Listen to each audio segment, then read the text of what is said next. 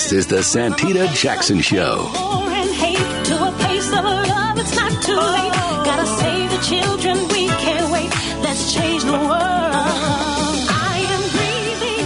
Hey, everybody. Welcome to the Santita Jackson Show. It is a joy to be with you today on Monday, January 22nd, 2024. We are zooming through January, are we not? And we're going to be above freezing today in Chicago.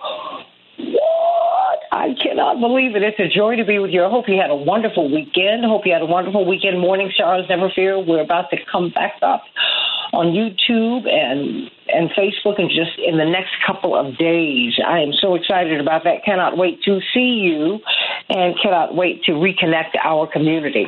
Everybody, let's talk about the 2024 race. Ron DeSantis is out, Governor DeSantis is out, and that just leaves Nikki Haley, former South Carolina governor, former UN ambassador in the Trump administration, uh, leaves her facing off against former President Trump. Will she hang in there? I mean, she's got um, not a lead in New Hampshire, but a healthy chunk of the vote, 41% according to a CNN poll, and he's got 54%. Um, that's nothing to sneeze at. Nothing to sneeze at. But what is going to happen in that race and what is happening on the Democratic side. On the Democratic side, yeah, you actually do have Dean Phillips, the representative from uh, Minnesota. You also have Marianne Williamson. You have RFK Jr., who jumped out of the Democratic race and said, I'm going to run as an independent. You've got Cornel West. Uh, where is this race going, and does anyone have the strength to, if you take a snapshot today, to defeat Trump? What is it going to take? It seems that with each indictment, with each trial, he goes from strength to strength.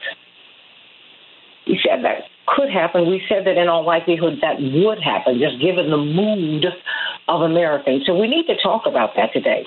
I am Santita Jackson, coming to you from the nation's largest progressive talk radio station, WCPT uh, and AM 950 Radio, the voice of progressive Minnesota. We are getting ready for the Democratic Convention this summer. If you want to find out the latest and the greatest on what's going to be happening at that convention, keep it right here on WCPT 820 AM Chicago's Progressive Talk and AM 950 Radio, the voice of progressive Minnesota.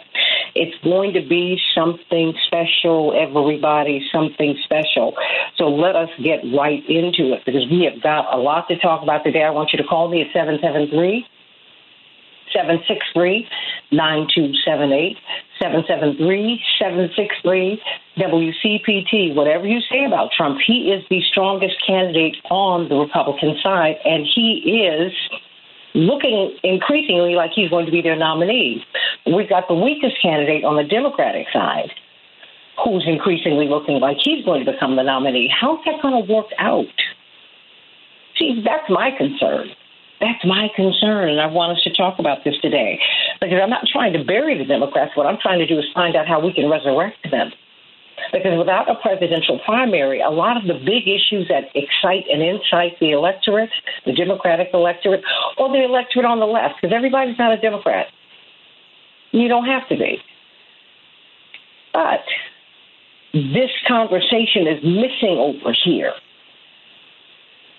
Okay, I mean, you're going to have your congresspersons running in both houses. You're going to have local and, and county and state officials running, and you need to pay attention to all of that. The Supreme Court justices who are running, but it is the presidential primary that excites everybody and pushes everybody uh, to get involved in this in this process. We don't have that on the Democratic side.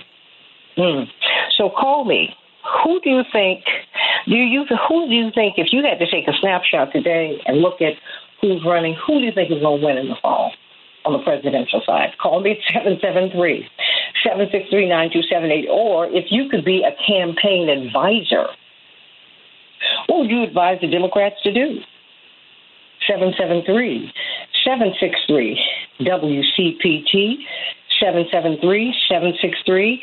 I want to know what your thoughts are, everybody, because we need to talk about this if we want to have any kind of hope, oh my gosh, of winning the presidency in the fall. It means a whole lot. Let's get to some of these headlines, everybody. Ron DeSantis ended his presidential campaign because he struggled to connect with voters and persuade Republicans to back him over Donald Trump, who relentlessly attacked the former, uh, excuse me, the current Florida governor with demeaning nicknames, but he just never connected with people, everybody. The former president is speeding toward clinching the 2024 Republican nomination, but we'll see what's going to happen with Nikki Haley, everybody. DeSantis endorsed Trump in his announcement video yesterday. Mm, and so we will see what's going to happen in tomorrow's primary in New Hampshire. The death toll in Gaza has passed 25,000 people, according to the Gaza Health Ministry. They also said 62,681 people have been wounded in the war.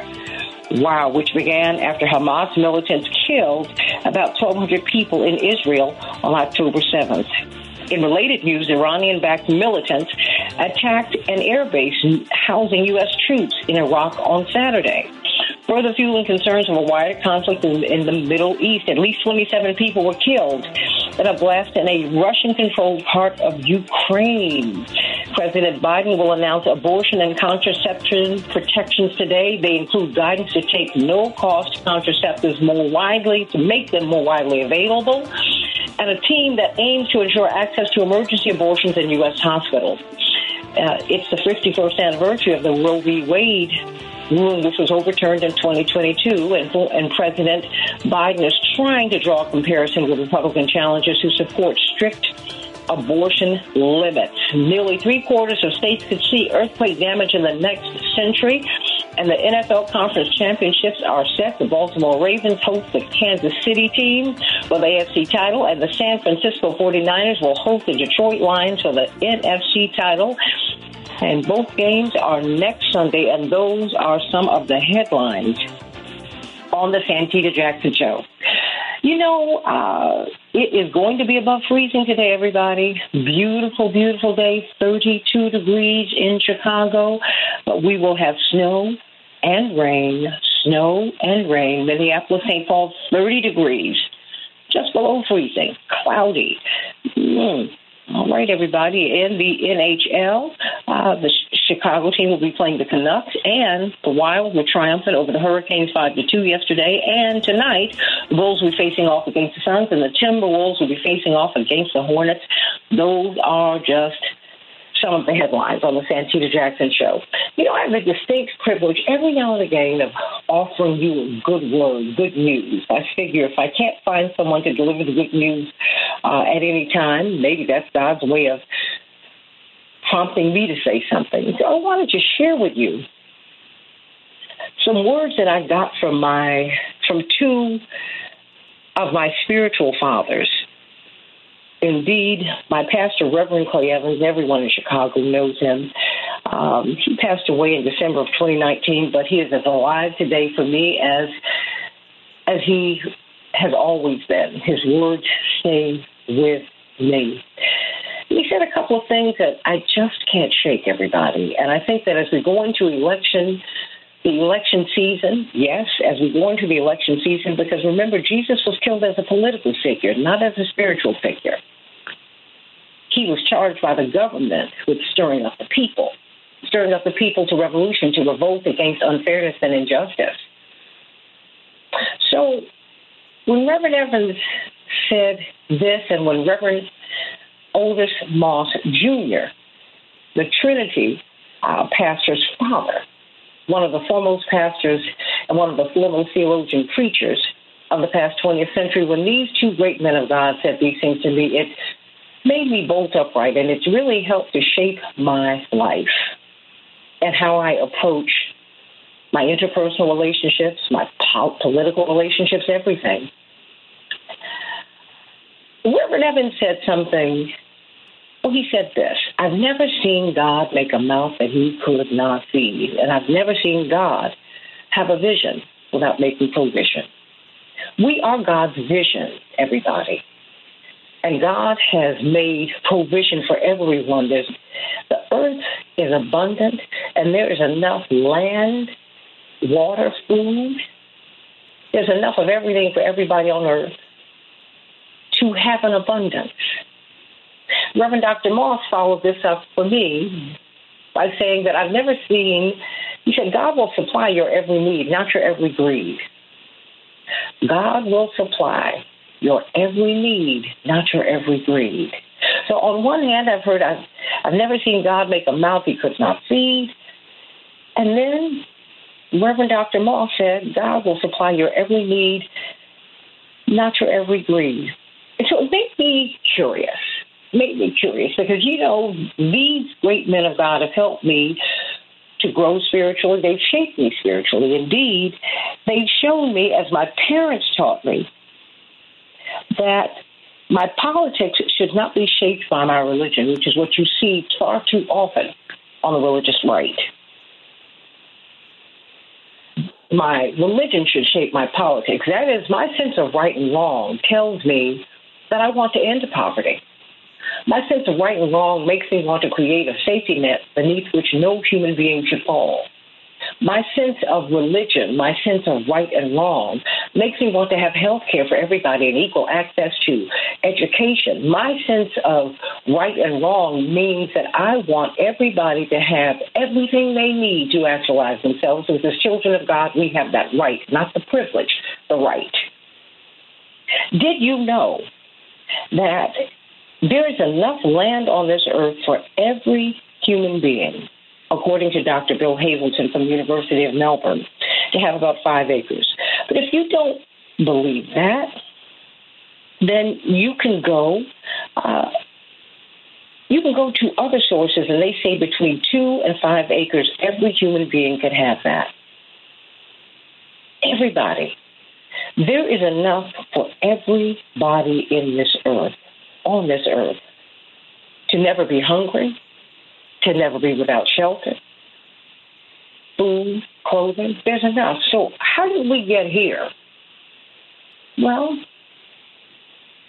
some people believe that their need and that their greed is supposed to super, supersede the meeting of my needs. And we've got to stop that. Now, some people might say that that makes you socialist, it makes you communist. No, I just think it makes you right. I'm not saying that some people are not going to have more. No, I'm not saying that some people are not going to have less. What I'm saying is that people should not just exist in substance. I'm saying that everybody should have abundance. And that guides my politics. And so, whether you're Republican or Democrat, whatever your political persuasion, you can get my vote if you're going down that path. And I promise you, I promise you, if we change our thinking about what people deserve, change.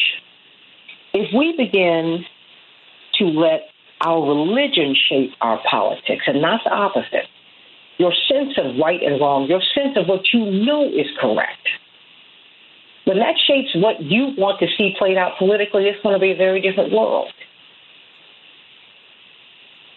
Think about that, everybody. Think about that. God will supply your every need, not your every greed.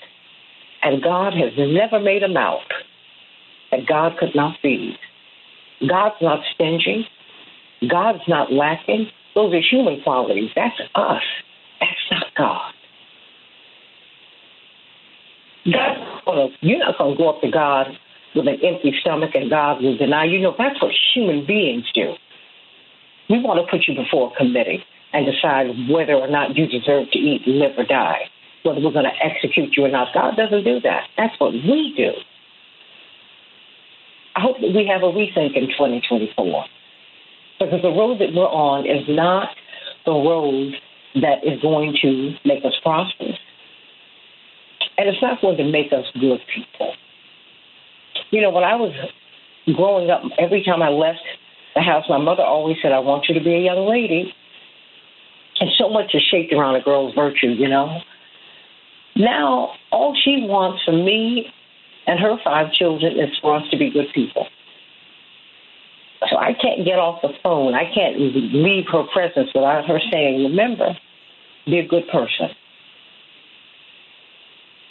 And take that old way, shall I say. Be a God person. Be kind. speak and be good, be just, be merciful. And that is the good news of the day. Remember, God never made a mouth that God could not feed. Remember that God will supply your every need. That's not your every greed. God bless you, everybody. Dr. Shanina Knighton, how you doing today? I'm doing pretty good. How are you? It's great hearing your voice. What is on your mind today? So I would like to talk, Santita, about around medical errors. So every mm. year, um, specifically in the late, like you know, as of late, post pandemic, there are approximately 250,000 deaths that are a result of medical errors. So medical errors meaning, I mean, we range in from anywhere from a delay in treatment up to, let's say, a wrong site surgery. And so out of the individuals that die in the United States, because of deaths that are related to medical errors, the number one reason for that is poor communication. There are communication problems. So, literally, of the serious medical conditions, communication was 70% of the issue when it occurred. A lot of times when um, we think about those communication errors, it's always a communication breakdown. It doesn't necessarily always happen by way of the provider, but it can be by the patient. So, for example, someone may have, let's say, inadequate information about their care. And many times we might lack information that's needed to be able to help somebody to best help us. And so we don't ask the follow up questions that maybe we should just to get clarification on what that plan of care is. This is important to me because I'm actually seeing this play out right now with my father in law, in that I've watched discharge paperwork be handed to him when he's left the hospital and they tell him to follow up, but the paperwork is so vague that you oh. don't understand if I was um, in his shoes what he should do next. And so when someone even communicates to you about what's going on with your condition, it's making sure that you get it in writing because a lot of times if you are just now hearing a diagnosis or an illness, you may not remember every specific detail. I continue to say this all the time about being a CEO of your own health and being an advocate of your own health. In order to be able to do so, you have to have the you have to have the right information, and you have to be able to communicate that information so that people can best help you. And then when individuals may do something that doesn't necessarily match what you think is supposed to occur, then you can speak up and say, that is not what I was told, or that is not how it's supposed to be handled. I always say that prevention is better than treatment. And just think about it. Any of us could be those numbers just by us not understanding or questioning what's going on. We have to know that human problems occur when standards of care, policies, processes, or procedures are not followed properly or efficiently. And so somebody might improperly document something. Somebody might mislabel, let's say, a specimen or a lab. Um, there could be knowledge based errors, meaning that you could assume that your provider knows something that they just don't know. So it's making sure that you're actually asking information, and if you don't know what you don't know, getting a second provider in the room to be able to explain to you in a different way. We all know that we communicate different because we all are different human beings and we all are different people. But it's important when it comes to your care because just that one time in itself could cost you your life. No, and and my mother, mother got the best health care when she had COVID. But they discharged her, I mean, like pretty quickly. I mean, she was, and she really struggled with it. But then, you know, when they discharged her, we didn't really have more than a day to get ready. And Dr. Knighton, we're scared to death because, you know, they send you home with these discharge papers. You don't know what's going on. I'm not a doctor. you know, I was like, fortunately, a physician was next door to my parents. Um, our our doctor who passed away some 30 years ago, his wife was a registered nurse. She lives across the street. Um, one of my mother's best friends lives around the corner. She's a registered nurse. She's been married to a doctor. Um, and we have uh, we have a lot of doctors and nurses in particular in our orbit which most people mm-hmm. do not have. I mean, they're like social friends. I mean, like when your mother gets home, let us know. When your father gets home, let us know. And they almost beat us to the door. Girl, if they had not been there, I don't know what we would have done. Because my sister and I are combing through this. My brother's got the blank stare. Yeah, I'm. I'm. I love them, but they were like, "Oh, okay, they're home." Uh, and you know, it's you know left to the girls. My sister, who is also a biologist by training, that's one of her degrees, we're combing through these papers, looking. When do we give her this medicine? How do we get? Girl, it was awful. I mean, because first of all, because you're scared to death. You know, you, you're scared. You oh, you yeah. want to make sure that you don't want that you don't make a mistake. It's like I mean, so literally do a parent do? cutting off. You're right. It's it's almost like uh, somebody like a parent cutting a kid off from, you know, housing and food in a way. And I know that that might seem extreme, but that's how it feels. Imagine being in a hospital where you're getting around the clock care. Okay. Someone is like literally feeding you three times a day. They're making sure that you get washed up. They're doing your dressing changes. They're making sure that they're passing you medications. They're making sure that you're getting up walking. So they're doing absolutely every single thing for you. Even those in between things, they making your bed, right? Yeah. And so you go from that to then going to a home care setting and with some instructions that's telling you how to do all of the stuff that somebody was doing for you while you was in the hospital. And you Someone got literally school. less than a day to figure it out. Someone who went to school. I mean, you you have a PhD. You're a registered nurse. Reg- nurses. I went to when I was in college. You started doing your practical work, your practica, when you were an undergrad.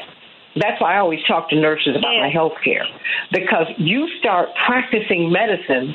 You get capped after your second year in undergrad. You go into the hospital setting. and You Oh. start working. Oh no, it's earlier.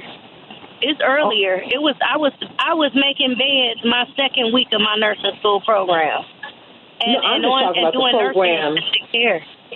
Oh yeah. Yeah. I mean, I'm just I'm saying, you know, the formal the formal ceremony because my girlfriends and I went to see some of our friends get Mhm. capped and it was exciting. And, uh, but you were working like it, oh well, you know, because we're like, oh, this is great, and then one step closer to, and they're walking around wearing their surgeries and wearing their white outfits, and we're like, oh girl, you could be a nurse in a few minutes. So is so fabulous. Coach Howard had a hospital. Oh, well, I mean, you know, because you're proud of your friends, right? You know, you're excited for them. But, oh Absolutely. my! But also, the good thing is, if any of us got sick, because I used to get strep throat twice a year. A couple of my girlfriends were like, "Okay, this is what we're going to do. We're going down to healthcare. We're going to do this. You got to have this. You got to have that," because they had the practical experience. But that is not what we're getting. And you know, and to be fair, people in the healthcare system are taxed to the gills. I mean, you don't even have a million hospital beds for 340 million people, which is the most ridiculous thing. So you, so you can imagine where we are in terms of healthcare providers. I mean, what are we to do? How do we change this? Exactly.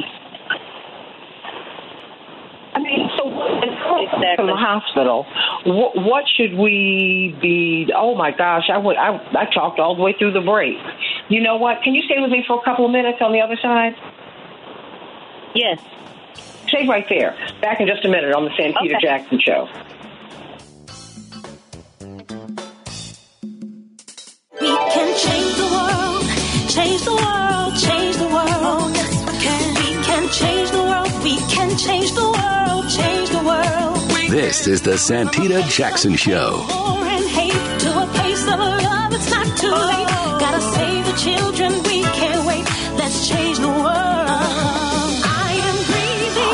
everybody. Welcome back to the Santita Jackson Show, Monday, January 22nd, 2024, a day before the New Hampshire primaries. Wow. They're going to have to write Joe Biden in, but no one's really worried about that.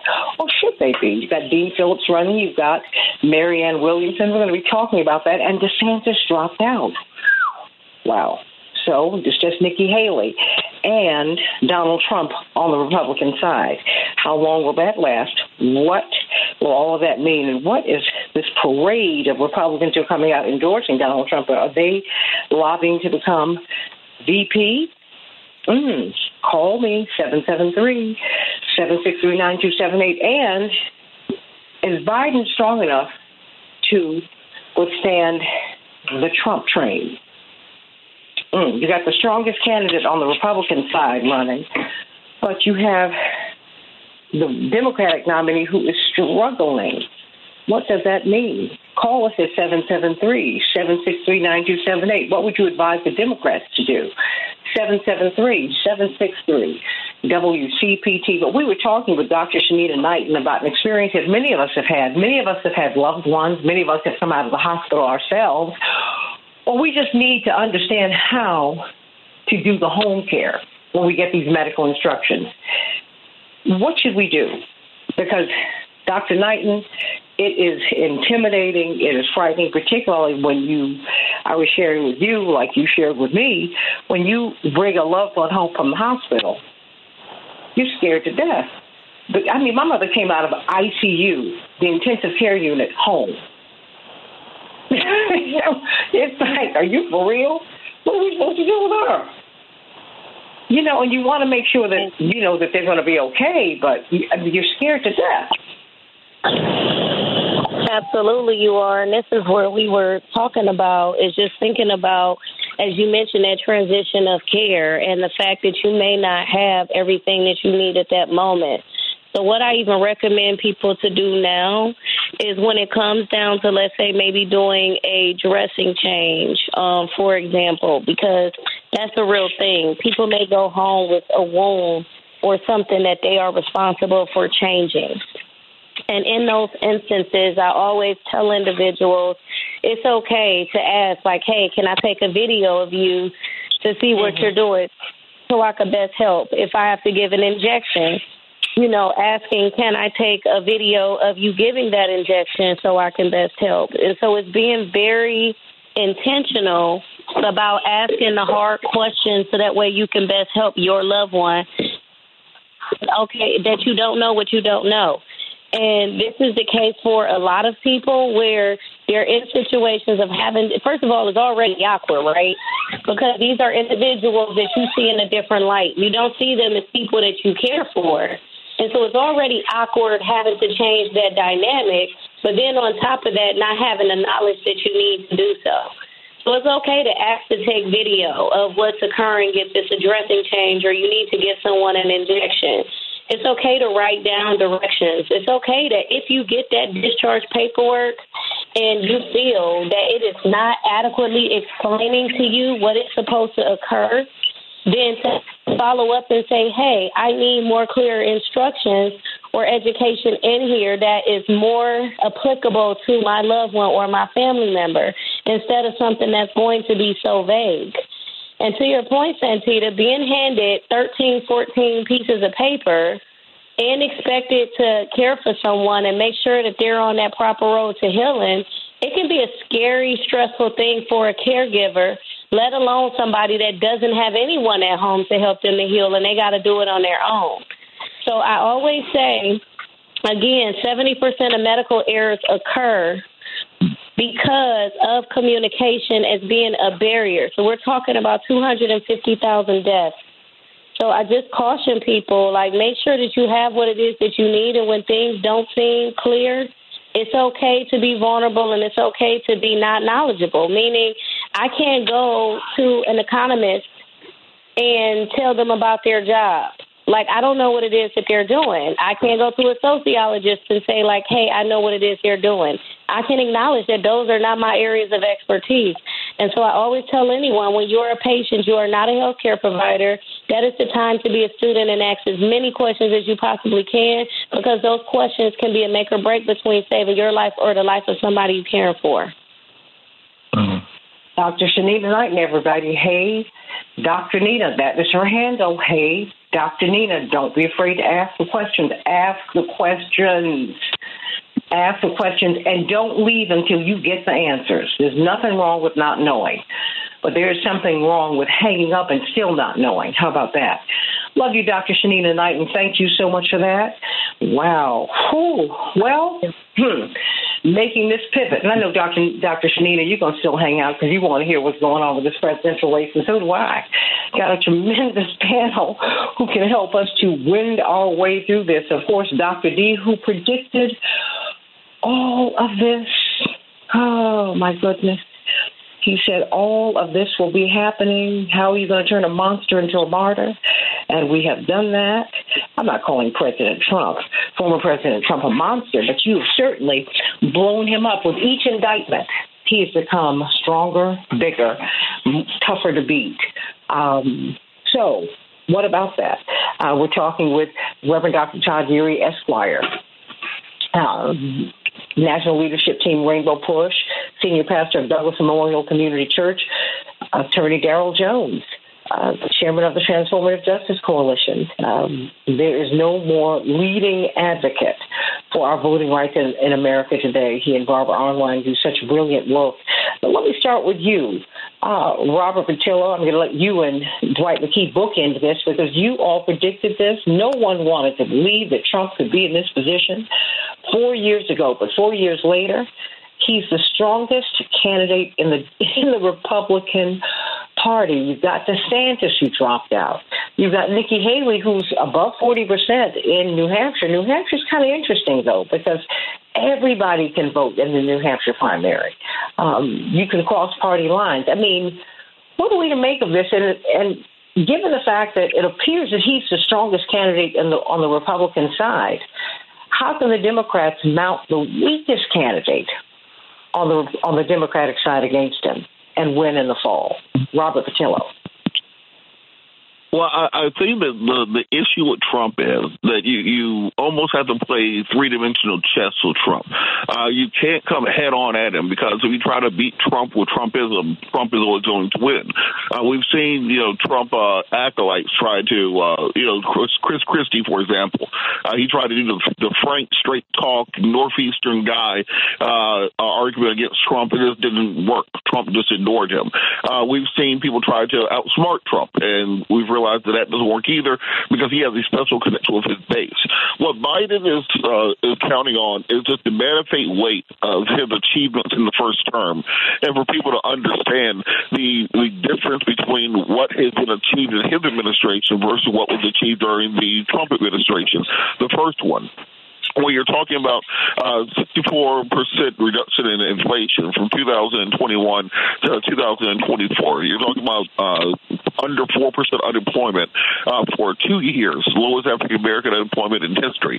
Uh, when you're talking about the CHIPS Act, the uh, the infrastructure bill, the Build Back Better bill, uh, student loan reform, we're getting rid of uh, 1.3 or 134 billion dollars student loan uh, student loans for 3.7 uh, billion borrowers nationwide. Uh, I think also we're going to see a final kick uh, as we saw in 2022. By that I mean uh, over the summer we're going to see a series of executive actions and uh, uh, legislation being pushed through.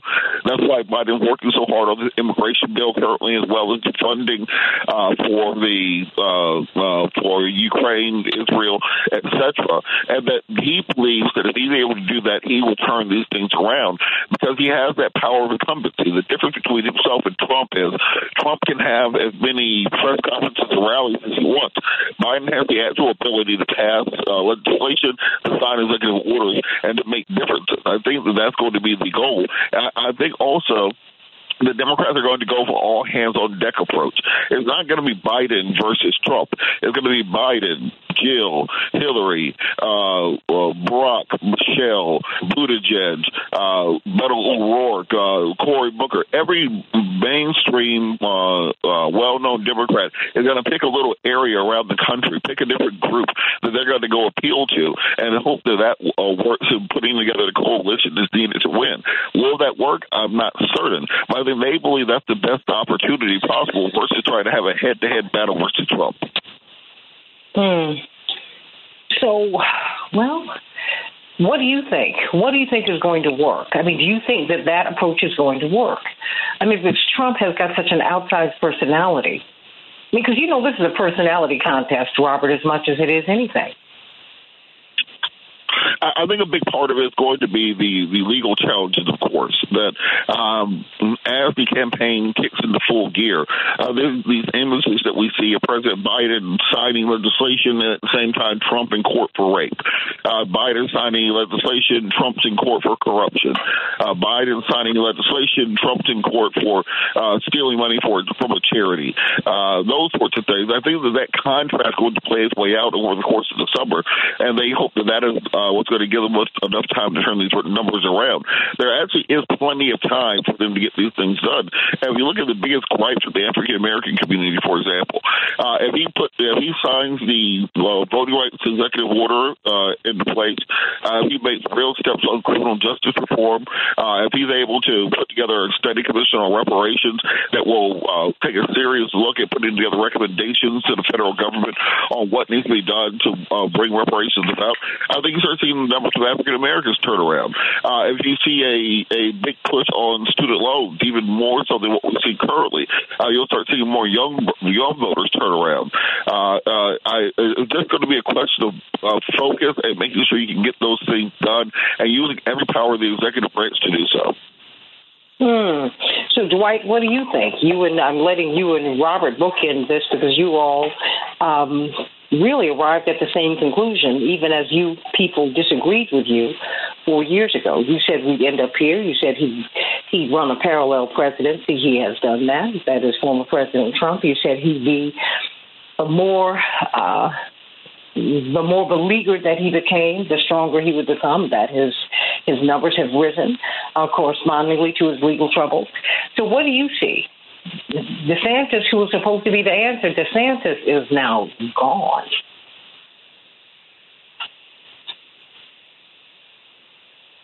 Dwight McKee? Dwight, are you there? Okay. Okay. Well, then you know what? Let me switch over to you. Uh, let me switch over to you, um, Reverend Dr. Yeary. DeSantis is now gone. He's gone. I mean, and endorsed Trump on the way out the door. Well, the first thing I would say is shocking, right? Uh, the, the first indicator of who's got staying power is the campaign finance reports. Who's got money in the bank to be able to spend on ground game and to get media out there? The, the real issue is that the former has cameras following him around. That's why he keeps showing up for court, not because his case is particularly strong, but he basically holds an ad hoc uh, press conference every time something goes uh, contrary in court, right? Everybody's following him, watching him, listening to him, and so it's part of his campaign strategy. So what what got DeSantis out was not that he couldn't be competitive; he couldn't raise money. And after he had the conversation with his funders and said, "We just don't see a path," it wasn't that there wasn't a path for him to stay competitive he couldn't keep enough money to see the uh, primaries all the way through. Now that's where Nikki Haley's going to have to figure it out because I think this is just a, a delay, right? It's kind of like, well, we're not sure. It's like you get a diagnosis at the hospital. We're not sure how it's going to turn out. We'll have to wait and see. Well, wait and see for her is going to be South Carolina. Because if she cannot carry her own state, she does not have a path, right? So even if she performs well, and we'll see where the money goes if she's able to raise money behind it from those within the party who don't necessarily want to see Trump come back as the nominee. If she can't handle her own when South Carolina comes on the board uh, in a few weeks, she's going to have trouble. I think at that point, uh, she's going to have to face the music, and she'll be next. Whether or not these folks are endorsing on the way out the door to uh, to curry favor, whether it's by way of a cabinet appointment or maybe by way of seeing who might be his running mate. The name that keeps coming up is whether or not um, Sarah Huckabee Sanders, the governor of Arkansas, uh, might be inclined to run with Trump, having worked for him in the prior White House. And now she holds an executive chair in the southern state that uh, may actually help him get to his map. Not that Arkansas would ever be in question, but it's it's the it's the strategy, right? So on the other side, now it's time for the president to really get out and start talking policy right? Now you're starting to get some some some clarity around who you're running against. And so if it's if it's record against record, if it's President Biden's record against President Trump's record, that's where I think you're going to see the distinction. And I think there there are liabilities on both sides, right? Nobody gets a clean slate, but it's going to be interesting to see and to hear how President Biden begins to formulate that message. And I agreed with Robert Patillo. A lot of it's going to be through surrogates. A lot of it's going to be through folks who have resonance with certain parts of the Democratic uh, base to be able to kind of get them past the yawn of uh, just poor messaging of this administration over the last three years to see if they can begin to at least motivate them, not so much to engage in the primary, but they've got to build the excitement going into the early voting across these uh, very bat- competitive battleground states. And at the same time, they have to remember that the president's popularity and drive they need to tap into and build because they've got all of the House of Representatives, all 435 seats are in play. So the majority on the money side is important. But then you've got not a not so favorable map on the Senate side where you're already going to lose West Virginia. Tester in Montana may be kind of contested. He got through the last time. We'll see what happens this time. You've got Kyrsten Sinema, who's Uh, an independent but caucusing with the Democrats. She's got problems. You know, the map is not good. And when you have Democratic senators facing uphill battles with an unpopular Democratic president, that could loom large and lead to just significant policy disaster if this transition, now that there's some clarity, it comes a little earlier. Now's the time for the president to draw some distinctions and to make it really, really clear that his position even though the Afghanistan withdrawal was a debacle, right? We've seen what's going on in terms of uh, the immigration policy on the southern border. That's still an issue. We still have the lingering issues with the economy that is causing great concern and, and pause. He's got to get something going to talk about what he has done so that he can get to talking about what he will do so that folks can say, all right, we see what's going on. Let's see if, what happens if we give you another four years. Hmm. Call us at 773-763-9278. What do you think is the strategy? What do you think is going to happen here? Attorney Daryl Jones. Yeah, uh, good morning, Santita. You know, I listened to what uh, both uh, Robert and, and uh, Reverend Yeary have said, and uh, I couldn't agree more with both of their points. This is what's interesting. Uh, you know, February 24th is South Carolina primary. If Nikki Haley uh, does not do very well in New Hampshire tomorrow, uh, she's done. And if she's not done in New Hampshire, she certainly will be done by the time she gets to South Carolina. So everything then will be pretty much shored up. And then we follow that up with, you know, as she's heading into uh, South Carolina, what does Tim Scott do? Her uh, her South Carolinian partner, uh, she endorses her opponent.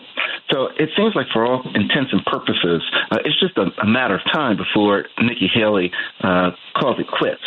So then it lines up now with uh, uh, President Biden and former President Trump. And, you know, it, just at this point, the former president's uh, ground team, right, his base supporters, they're solid.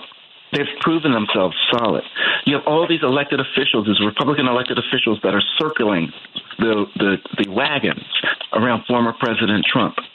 Then we look to uh, to the other side of the aisle, right? With, with President Biden, we have this uh, dripping, if you will, from the migration issue. We have seeping, if you will, as a result of uh, Gaza with the young voters. We have seeping, if you will, with Ukraine and, and all the other issues uh, that are there. So there, there's a there's a leakage that's there with President Biden that he can't afford to have occur in a head to head with former President Trump. And the question becomes, does he have time and does he have the ability to, you know, shore up uh, those leaks so that he can have a solid ship going into this uh, this this uh, this race for the for the presidency? And I'm not certain that he has. You know, one of the interesting points that that uh, we we always discuss is the leakage of black men that you know if they don't vote for President Biden, if they vote for former President Trump or if they go in a different direction or if they're not, you know, encouraged, excited to come out and support him. That's the problem that I think uh, uh, that they're facing right now. The Trump base is excited. They're they're worked up. They're ginned up. They're ready to go. And you're seeing him become more and more favored, even by the members of the Republican Party that are now jumping over to endorse him. You don't see that right now with former President Biden, and that's got to be a concern, Santita. I mean, but Daryl, it's got to be a concern because you see DeSantis, who was the second coming of Trump, more conservative than Trump. He not only does he fall out after running second in Iowa, wasn't a strong second, but it was a second nonetheless. And then he jumps, he endorses Trump. You've got Tim Scott. I mean, you've got all of these people who are coming out. And it's like, wait a minute, they are getting more and more enthusiastic the closer they get to the convention. Daryl, I've got a minute left for you. You know, you're absolutely. They're getting more enthusiastic. And let's remember this: we still have these cases out there questioning whether or not President Trump will be able to be on a ballot. You know, will he be removed because of uh, the Section Three Amendment, uh, Fourteenth Amendment, Section Three questions that are there? All of this is brewing, and I, I think Dwight McKee said it best. You know, it, it was a monster, but now it's becoming this martyr. Will he be able to overcome the odds? That a great American thing that we love to talk about, overcoming the greatest odds. That's what this is building up to. That's my concern. And the question is, how do you slow the train that's coming toward President Trump in this general election? And that's where we are right now. Get off the track so you don't get hit. Back with more for Santita Jackson in a minute. Hmm. That would be mine. We can change the world, change the world, change the world. Yes, We can We can change the world, we can change the world, change the world. This is the Santita Jackson Show.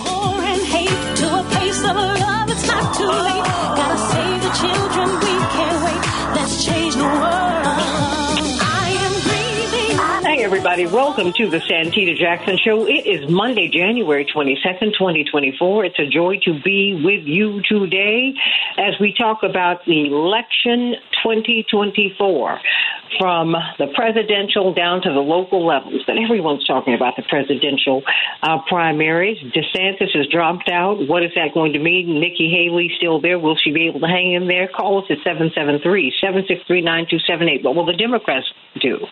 The Republicans have chosen the most popular guy in the party to lead their ticket.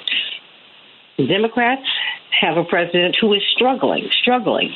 So let's talk about it at 773-763-9278, 773-763-9278. You're going to get snapshots from all around the nation about what people are seeing, about what people are seeing. Call me at 773-763-9278. Let's get to some of these headlines.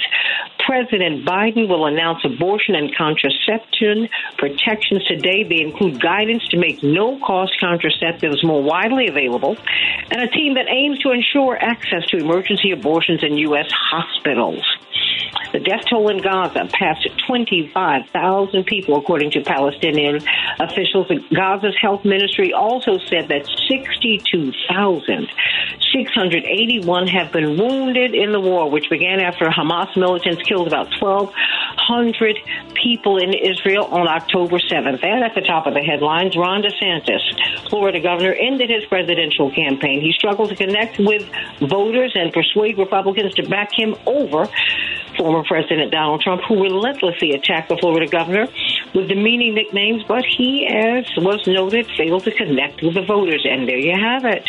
Now it's just uh, the fellow and the gentle lady. That is former President Trump and the former governor of South Carolina. and the former his former UN ambassador Nikki Haley. What will happen in South Carolina? What will happen in New Hampshire tomorrow? We will see everybody. We have got, uh, of course, we're moving toward the Super Bowl. It's exciting, everybody. The NFL Conference Championship games are set. The Baltimore Ravens host the Kansas City team for the AFC title, and the San Francisco 49ers host the Detroit Lions. It is going to be exciting, everybody. In the meantime, in the NBA, the Bulls will be facing off against the Suns tonight, and the Timberwolves will be facing off against the Hornets. In the NHL, Chicago will be facing against the Canucks, and the Wild defeated the Hurricanes 5 to 2 last night. Let us talk about this presidential campaign. It is heating up. It is heating up. You got a lot of people running, but you're not really talking about what's happening on the Democratic side. Dean Phillips and Marianne Williamson and the independent candidates, RFK Jr., who's got a lot of traction, but so does Cornel West. Uh, but uh, President Biden, who is struggling with the polls, he is still the presumptive nominee. How does that work? Hmm, I want you all to call me at 773-763-9278. Will someone who is struggling be able to amass the support that he needs to re-win the presidency against someone who is so strong in in his field in an electorate that is split. According to the Gallup poll, 27% of uh, voters identify as Republicans. 27% identify as Democrats, and a plurality identify as independents.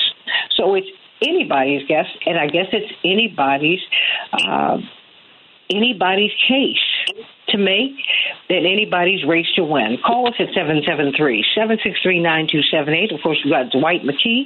Going to hear from you in a hot second.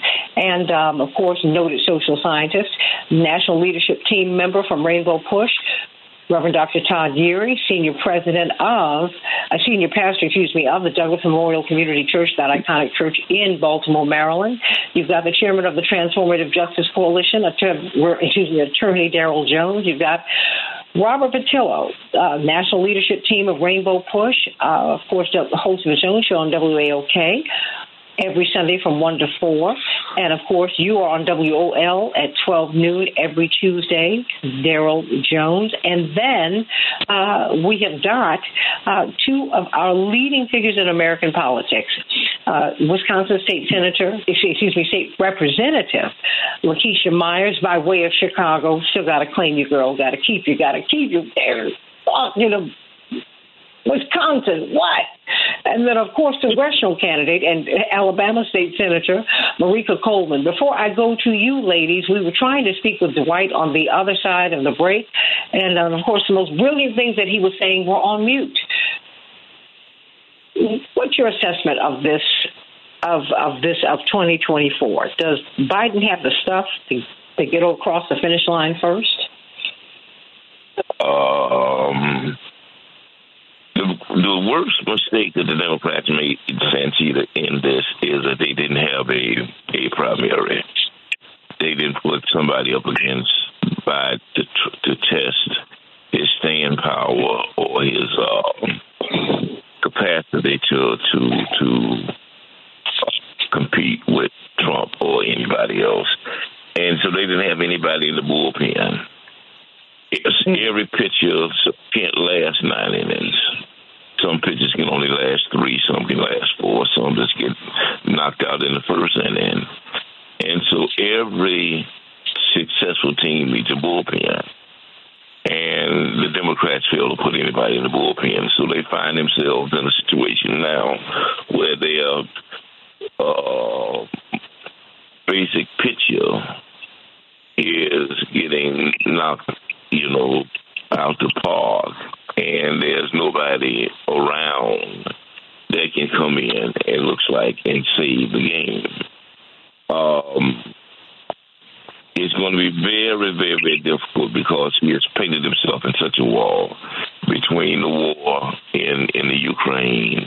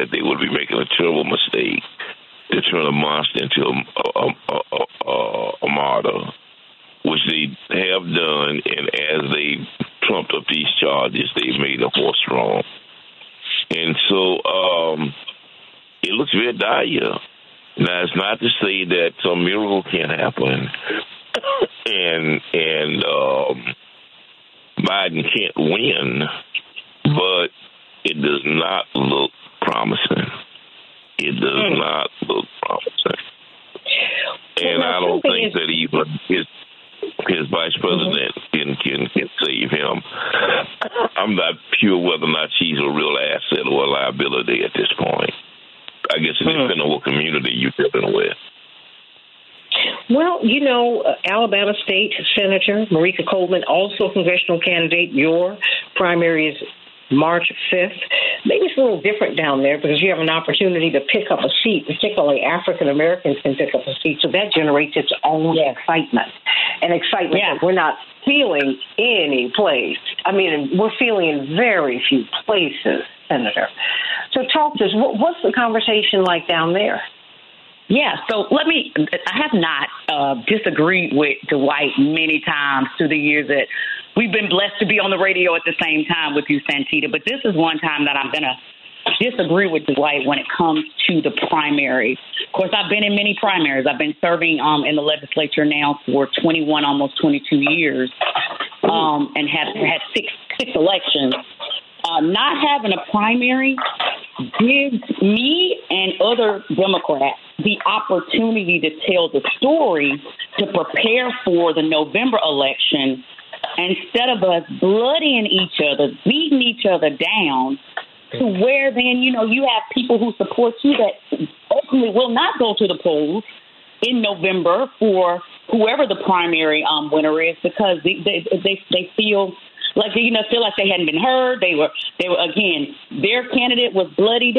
So I like the fact that there is no major um, opposition. There is some opposition, to uh, uh, President Biden right now in the primaries has the opportunity to tell the story. Now, that's the issue right there to me. That is the biggest problem that the Biden administration has had really over all of these years. They have not done a good enough job of telling the story of what, or stories of what this uh, administration has accomplished. We got, we got unemployment rates now at, you know, uh, uh, under 3% in, in 11 states, but now an average of a 3.5% unemployment rate in this country, the lowest in 50 years. Nearly 11 million jobs created since 2021 in this administration. $15 minimum wage for federal workers and contractors. You know, 79% of Americans are have been uh, vaccinated against COVID. I mean, all of these, they have all of these these great things that are happening, but I don't feel as if they've done a good enough job telling the story. Um, so even me as a lawmaker, I was invited to the White House for all of us to talk about kind of build back better, the infrastructure, what has happened in our particular state, and um, and, and the administration really wanted us to be ambassadors on the road to be able to tell that story. I did not know before I went there that we had we got we had gotten four billion dollars in infrastructure money to the state. Like I think there there has to be a way to where they're telling that story state by state, county by county, precinct by precinct, so folks know what's going on. But here's the other rub. I just mentioned the lowest unemployment rate in 50 years, but if you can't find a job, you know mm-hmm. yourself, if you don't feel these wonderful things that are happening, then it's as if they have not happened. Um, one of the rubs that we had and what we talked about specifically from Alabama, there were 20 of us there. And I remember there was a county commissioner there from the Black Belt, one of the poorest counties in um, not just Alabama, but in the nation. We were talking specifically about broadband. And we've got all of these millions of dollars now coming into the state to lay these broadband lines, lay these, you know, these fiber optic lines so, so, so folks have an opportunity now to dial in and be a part of the worldwide, you know, education. You know, the worldwide, where now our students now are not just, you know, uh, competing nationally, they're competing internationally. We're in a we're in a global society right now. And our rub was just making sure that those lines are laid in the areas where black folks have the opportunity to benefit. And making sure that black contractors, if they if they have the they need that they also have the opportunity to participate in these millions of dollars to lay this optic. So I just think they need to tell the story better. Um, and, and but but but um, uh, but again, here in Alabama, it is exciting. We're excited because we've had the opportunity now to pick up a second black bishop. We only have one African American and one Democrat, and I'm a partisan. Santita, you know, you and I have talked many times, but I'm I'm a Democrat. Mm-hmm. I am a partisan. I think that's the party of right now that is doing the most for black folks. So I'm a partisan. And so um, um, uh, uh, uh, uh here we're excited because we have the opportunity to pick up additional seats. And so uh, it's a little bit of a different rhetoric here because we're talking specifically to our folks. And when I'm talking to people as I'm traveling through the um, the second congressional district, I'm already talking toward November um, I am letting them know that we have a former president who is running now again, who says that if he becomes president of the United States again, he's going to be dictator for a day. Now, if he says he's going to be dictator for a day, um, what we've learned is if when a person tells you who they are, believe them. I believe he's going to be dictator for more than a day, right? Um, he is not known for telling the truth. So when I look at the two of these folks, um, President Joe Biden may his, and his administration may not be perfect, but he is way better than what we will get when Donald Trump, um, if he was allowed to be uh, um, reelected. And I and I hate to say this. At some point, we've got to we've got to get to the point to where we're truly, truly electing folks. Um, when we're saying we love them so much, they're going to do great things. But here, if if you had to choose and you had to choose a, a, a lesser of two evils, you go to Joe Biden. Now, I, I I love what the administration is doing. I just don't think they're telling the story good enough to let folks know that they've done these amazing things um, around the country. And some of us have got to help them in doing that. Um, so we're we're excited here. But we're gonna pick up this black seat. I'm gonna win this election, and the first thing that I'm going to do as a new member of Congress, Merika Coleman is going to vote to elect Hakeem Jeffries as the first African American Speaker of the House in the history of these United States of America. So that's what I'm excited about. But in order for us to get things done, such as the John Lewis Voting Rights Act, to make sure that we really federalize elections, because down south, y'all know that Republicans, instead of coming up with an agenda that speaks to black people, other communities of color, the poor, disabled, vets, they rather just uh, the amount of people that can vote. So we need to federalize elections. In order for us to make sure that women have the ability and have access to an abortion, we've got to do something at the federal level. Not going to happen in the southern states and some of those Midwestern ones either. The only way we get a chance to do that, we've got to reelect Joe Biden. We've got to flip the House of Representatives um, as a majority Democrat, and we've got to keep the Senate and actually pick up a few more seats there as well. So, uh, for me, we're excited in Alabama and across the country for those folks that know that if if if Donald Trump gets back in there again, we will not recognize this country. So, what what are you hearing in Milwaukee, State Representative Myers? Are you hearing that kind of enthusiasm? I think we are. When you look at what the, I'm going to talk from the official side as well as the campaign side. There's been a lot of infrastructure in Wisconsin because we know Wisconsin is a purple state. Um, we are going through our own redistricting, uh, redrawing maps. You know, Daryl knows quite well what's going on here with our state Supreme Court and the fact that we are getting new maps um, and have to get them in short order. So similar to Alabama, not on the congressional side, but in the uh, for our state legislative seats, they will be redrawn, and more than likely we will pick up a couple new seats um, as far as the legislature is concerned. So I think all of that is excitement that is building in the state of Wisconsin. I agree with what the senator said as far as telling the story. There have been a lot of folks that had to serve as surrogates. I think we've had to do it more so than we've had to do it in the past with any other administration because people have collective amnesia as to what has been going on because so much has been going on in the last, you know, four, five, six years. Um, because Trump has consistently been a part of our everyday lives, um, and his antics have continued to be a part of our everyday lives. I think a lot of folks thought, oh, this will be quick and easy, um, you know, with the lawsuit, uh, you know, to make him go away. But of course, uh, they haven't. Uh, it has kind of fed the beast, if you will, in that respect. So he's still making headlines every day.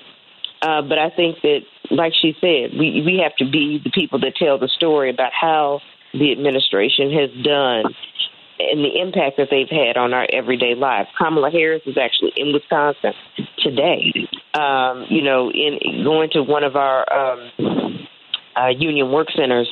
Um, here in the state. So there are folks that are here. So there, there've been several trips that she's taken to Wisconsin to, to make sure that turnout is what it needs to be. And I think when you continue to tell the story and look at what has been done by the administration, they're doing the work. They are doing the work and have done the work on behalf of the people, but trying to remind uh, and, and make sure that it's at the top of the mind of folks who have to turn out and actually vote and understand what that looks like and to translate the work into the everyday tangible things that we see every day to make them remember that um, that's the that's the role of folks that are in the state legislature. That's the role of people that do talk radio. That's the role of folks that say, no, no, no. Remember, this is what has been done for you and on your behalf. So that needs to translate into votes in the ballot box in November. I think you know, I'm always a fan of the October surprise. So I think that, that there will be some things that happen. Uh, and Trump is not out of the woods yet. You know, he's he's the candidate, but I think that there are things that can happen between now and November. Um, he's not out of the woods, and I think he is on the ropes and afraid. Uh, that's why he keeps showing up to court and and you know trying to drum up, you know, press for himself uh, everywhere he goes. So, you know, I think it's just where we are now, um, and I think that that we will be okay uh, when it comes time to, to putting folks in position to doing what they need to do in November. So I think that there's excitement that's building on the ground in some of these states. You have like in Alabama, you ha- in Louisiana, you have congressional races that that are now building excitement there through redistricting and those processes. But I, I think that we are going to be okay when it comes to building the turnout that we need to have um, to get rid of him and make sure that he is not in office again. So I, I hope that we'll do that. So, like your father said, keep hope alive, and that's what I'm doing. I'm, I'm trying to do it, and I'm trying to That's find right. out because you know, in the midst of this, as we go to this break, and when we get on the other side, we have to look at this hemorrhaging of black male voters. We have to look at the hemorrhaging of Latino voters. We have to look at the hemorrhaging of Asian American voters. We have to look at young people who are very, very upset at this time about Gaza and about student loans and climate change. There's a lot that's in the air, and while this it is early yet, and the choices are not as clear cut. I mean, we do not officially have a Republican nominee. We, in all likelihood, have one. We don't officially have a Democratic nominee, but in all likelihood, we have one. Where are we? Because you have a lot of constituents um, who are not being spoken to um, at this time, particularly on the Democratic side. And we have got to talk about that on the Santita Jackson Show. Call us at 773 763 9278, 773 763 WCPT. And we've got to hear just how this race is going for you, this primary on March 5th. You could get another black representative in the U.S. House of Representatives out of Alabama. Uh, the court said we should have it, and it looks like it's going to happen. Wow. And we're talking to the person uh, who might carry that banner, who's going to carry that banner. That's why I'm keeping hope alive. I know what's going on. I'm so excited for State Senator Merika Coleman. I don't know what to do. We've got a lot to talk about, everybody. Back with more of the Santita Jackson Show in just a few minutes.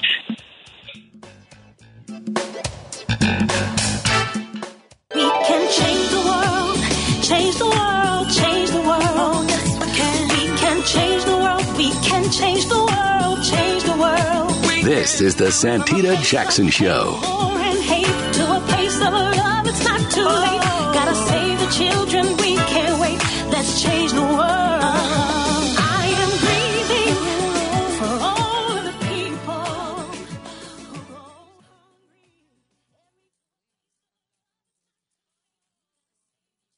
Dwight McKee, Alabama state senator and congressional candidate, looking for a win on March 5th. It looks like, looks like that's what she's going to secure.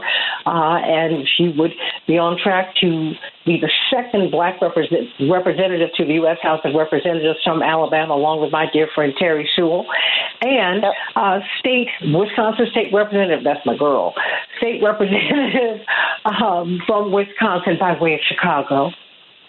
LaKeshia Myers.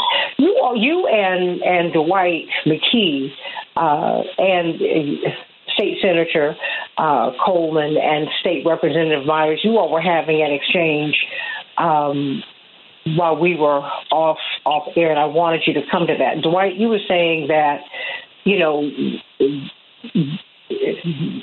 The senator disagreeing with you was like, you know, you were like, that's okay. Please, please go into that.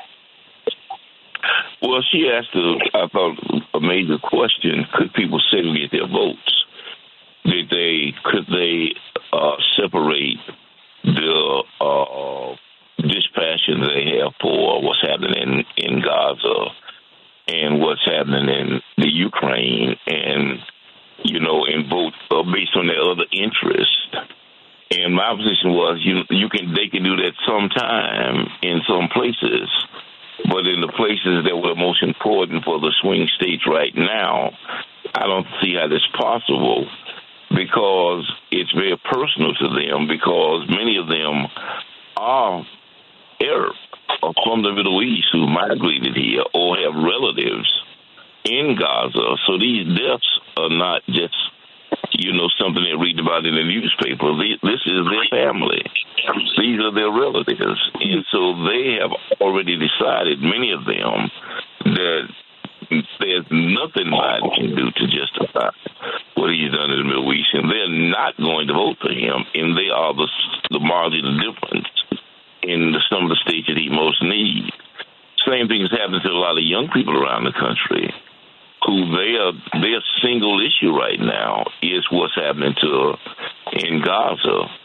And so, you know, and they are the ones that are picketing, they're the ones that's demonstrating, and they're the ones under siege. And so he's lost many of that crowd. And they, they, they've decided that they are going to go independent. And they're more attracted to guys like, you know, Cornel West, for example. And they going, you know, they, they call it a protest vote or whatever you want to call it. They're just fed up with these kids getting killed.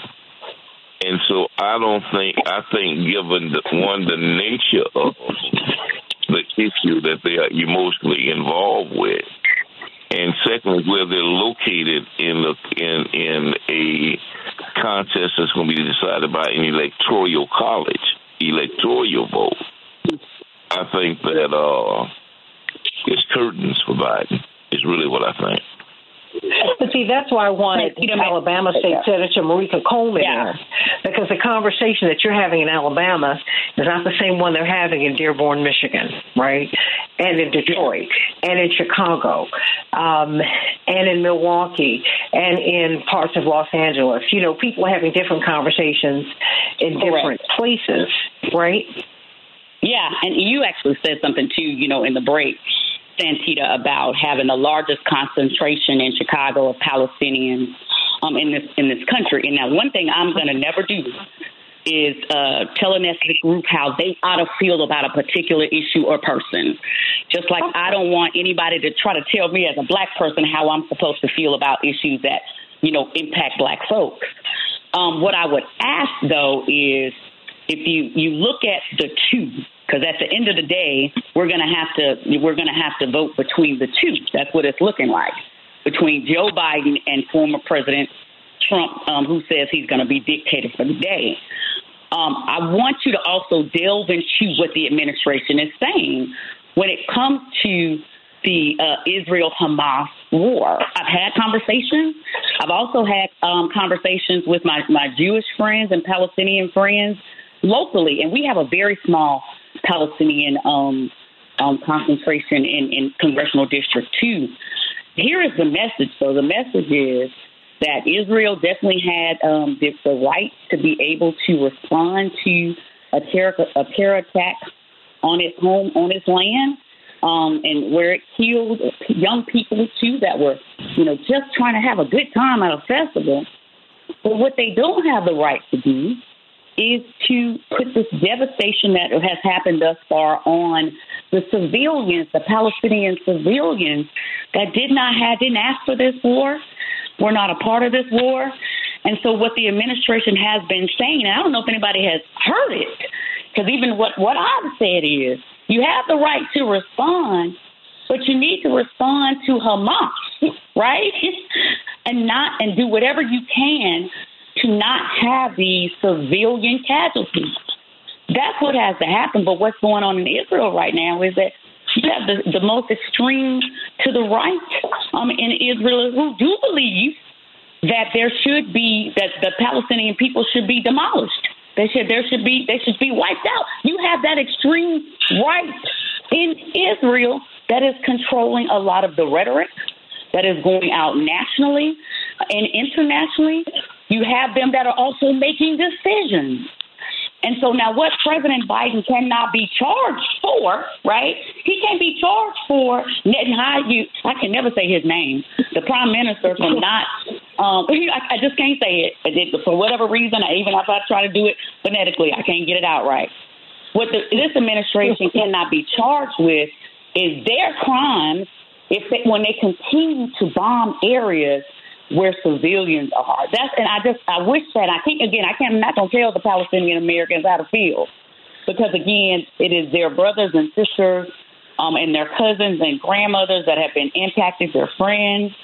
Um, I can't tell even the Jewish people how to feel. I'm an African American woman because again it was their brothers and sisters and and mothers and cousins and family members who were killed on October the 7th. But this administration, I believe, needs to take a stronger and a louder stance and showing internationally that they will not continue to support Israel if they do not do what they need to do to stop the civilian casualties in Palestine. And so in my in the district though, because there is such I'm not hearing that the the, the issue as much. It's not coming up as much, but I think when I talk to especially older people, I ask them the question all the time: What do you think that the number one issue it is for young people? And a lot of them say gun violence, and which is a huge issue for young folks. But also, it is a huge issue for young people, even too in the state of Alabama. Um, what is happening in Palestine? It is a huge issue.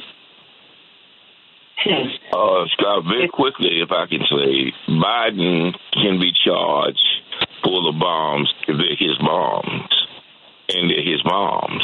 That's the problem that the Democrats have, that Biden has it is. That it is it is their bombs that's being dropped. And Netanyahu has already told them that give me license to do whatever I want to do. I am not going to compromise. I'm going to kill whoever I want to kill as long as I want to I'm kill them. on, that and ain't piece right nothing there, you can do Dwight. about it. Yeah, on that right there, we should not continue to support if that is going to be the rhetoric and if that's going to be the direction of this war. The war, the direction of this war should be to annihilate Hamas. That's what it should be, and that's But you know the what? direction of this war. But Merika, let's let's be real. Israel helped to cre- create Hamas because they didn't want to deal with Yasser, Yasser Arafat and the Palestinian Authority. So they're all up in this. And people need to stop playing these games. Biden, the Biden administration has bypassed Congress twice, and they have the power over the purse to give all this money to them. We are only four and a half percent of the world. Most of the world is lined up against us on this. And it makes, when you get to Congress, you're going to see just how hard it is to do business. Just how hard. I mean, America is losing influence and respect all over the world because of what we're doing there. See, I don't think that that's being adequately co- communicated all around the world. I mean, what this is costing us, what Ukraine has cost us, uh, it's just, it's you know, the cost, the cost is just is just too high. I mean, and all, to me, you know, once you get, I mean, and and of course, like like we said, the conversation that you have in Alabama, you know, it, it, they're different. You know, they're different treasures that you feel. But when you get to Washington, you're going to see them all, right? Um, and this is, and these are the things that are that are figuring into, uh, I think, his poll numbers, Biden's poll numbers. You know, because in addition to the fact that, 100%.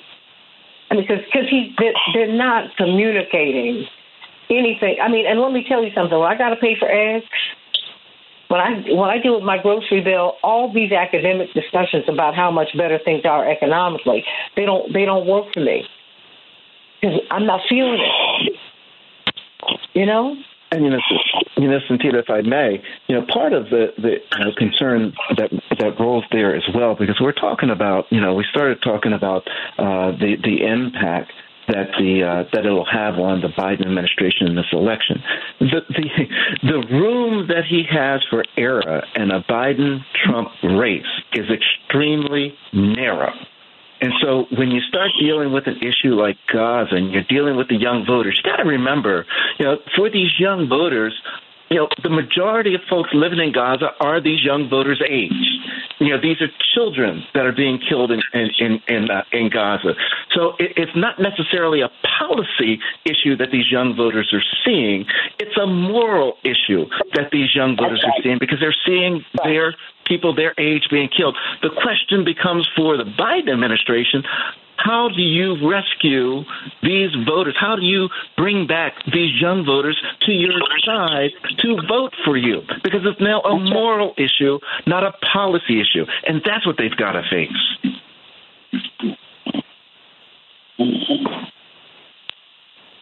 Yeah, I and and, and I'm gonna.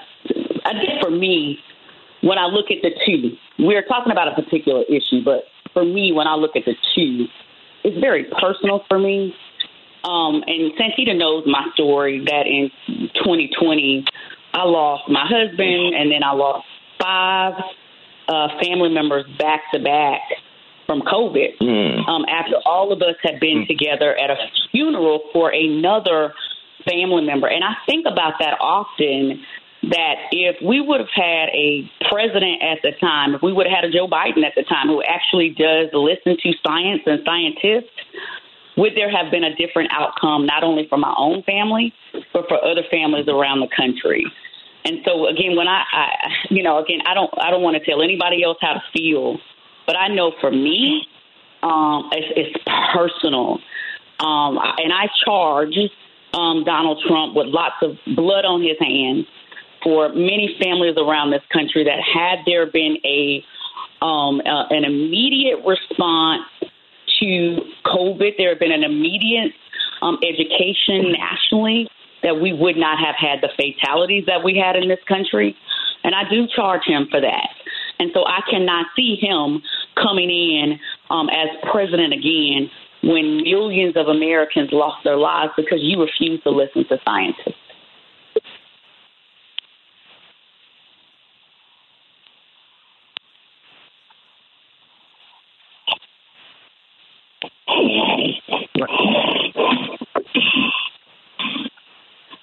And I think you know we're. Uh, I, I think uh, Santita may, uh, waiting for Santita to come back. I, I think you know oh, that you're no, absolutely let me, let me, right. Let me say this: don't oh. don't let Bob Woodward. Let me, if you don't mind, don't let Bob Woodward off the hook.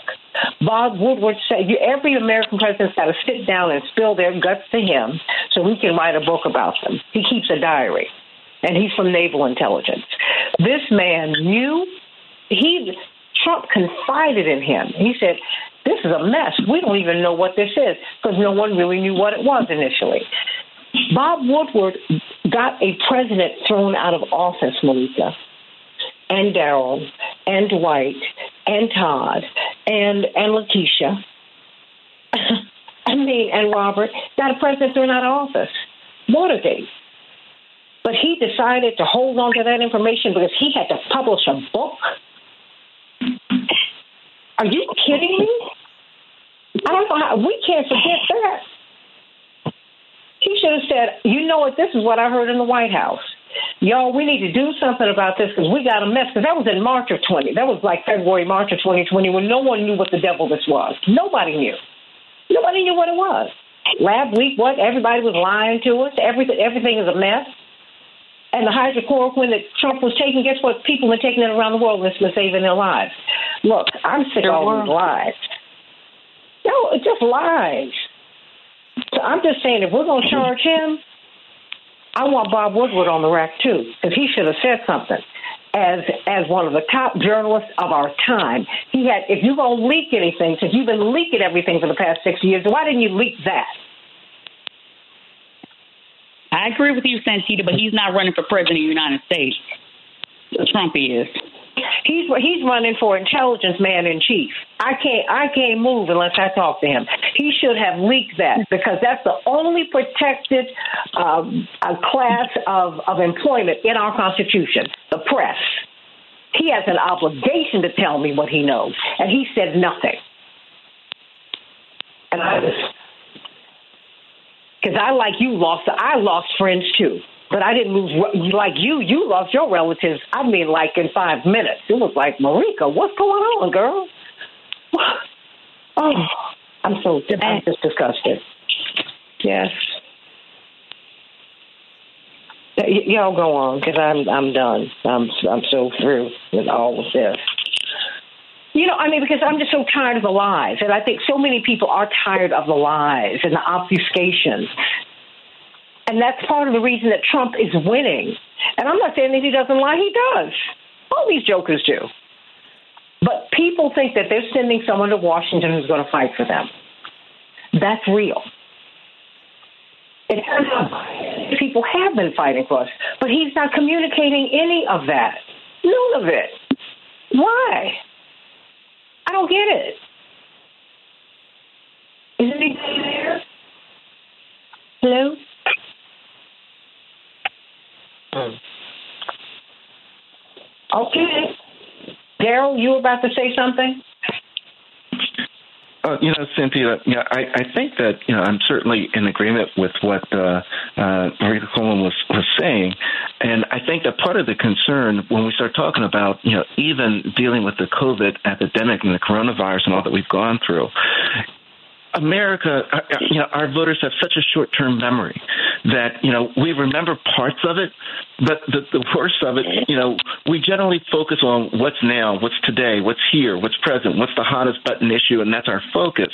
And that's where my concern becomes because we know that former President Trump is going to be bringing, and he's going to be hitting uh, on those issues of migration. He's he's going to talk about uh, the, the sanctuary cities. He's going to talk about you know all the migrants that are coming into the country and and, and you know uh, melting down, absorbing resources that should be meant for the American uh, voters. These are the issues he's going to be hitting on, and it's going to be interesting to see how uh, President Biden responds to this. You know, it, you, the money being spent on Ukraine as opposed to being spent on our homeless, those of us that uh, that are struggling here in the United States, those are going to be the issues they're going to be hitting on.